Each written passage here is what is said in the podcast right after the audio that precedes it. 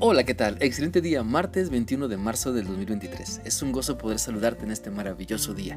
Te animo para que continuemos meditando en lo que la palabra de Dios nos enseña en la carta de Judas y hoy vamos a continuar analizando las enseñanzas del versículo 20, el cual dice así. Pero ustedes, estimados hermanos, fortalezcanse unos a otros en su fe santísima, oren por medio del Espíritu Santo. El día de ayer al iniciar a reflexionar en este pasaje, analizábamos que Dios nos muestra las virtudes cristianas en las cuales Él quiere que nos enfoquemos para salir de la falsedad que consume nuestra vida. Y la primera virtud que analizábamos ayer fue la de fortalecer nuestra fe para no creer que todo lo que brilla es oro, para no ser engañados ni por lo falso de otras personas, ni por lo falso que se ha anidado en nuestra vida. Entonces, al continuar y analizar este pasaje de Judas, podemos entender que Dios también quiere que abracemos la virtud de la oración en el Espíritu Santo. Es decir, que en nuestros tiempos de oración nos dejemos guiar por su Espíritu para alabar su nombre, para ser agradecidos, para confesar nuestros pecados, para interceder por las necesidades de otras personas y al final para pedir por mis necesidades. La Biblia dice en Romanos 8:26 lo siguiente. Del mismo modo, y puesto que nuestra confianza en Dios es débil, el Espíritu Santo nos ayuda, porque no sabemos cómo debemos orar a Dios, pero el Espíritu mismo ruega por nosotros y lo hace de modo tan especial que no hay palabras para expresarlo.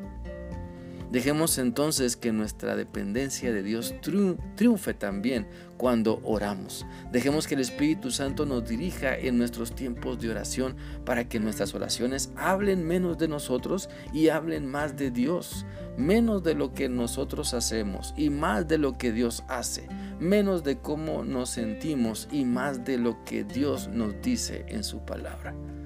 Porque a final de cuentas somos hijos de Dios somos hijos de Dios que debemos dejarnos guiar por su Espíritu Santo. Y cuando nuestra dependencia en Él crece, entonces nuestra vida de oración, nuestro tiempo de oración también crece y lo disfrutamos todavía más. También la Biblia dice en Efesios 6:18 lo siguiente, orando en todo tiempo con toda oración y súplica en el Espíritu y velando en ello con toda perseverancia y súplica por todos los santos. Mira, la realidad es esta. Si no dejo que el Espíritu Santo dirija mi tiempo de oración, mucho menos voy a dejar que dirija mi vida cuando los conflictos y las crisis embotan mi mente.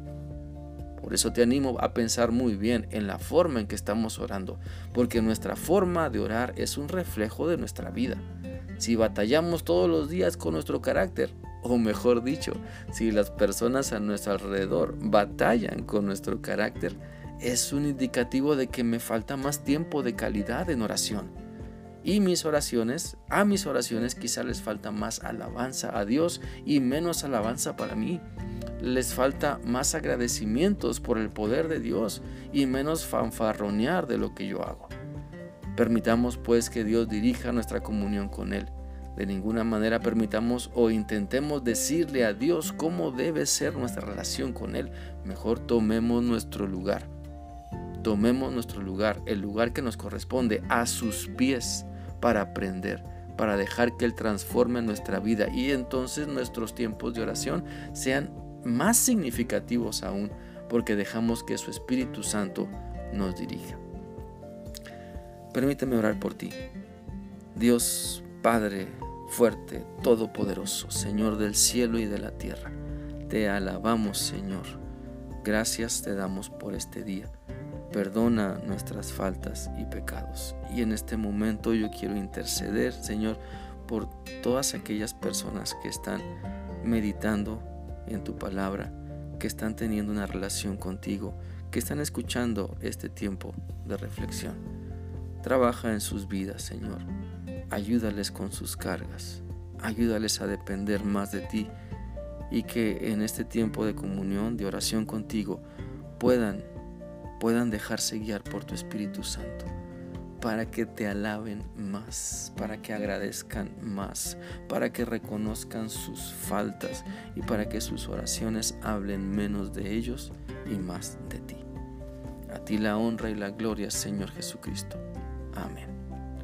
Espero que esta reflexión sea útil para ti y que puedas añadir a tu vida estas virtudes para ir sacudiéndote lo falso que has abrazado quizá por décadas, pero que ahora en Cristo puedes ser verdaderamente libre.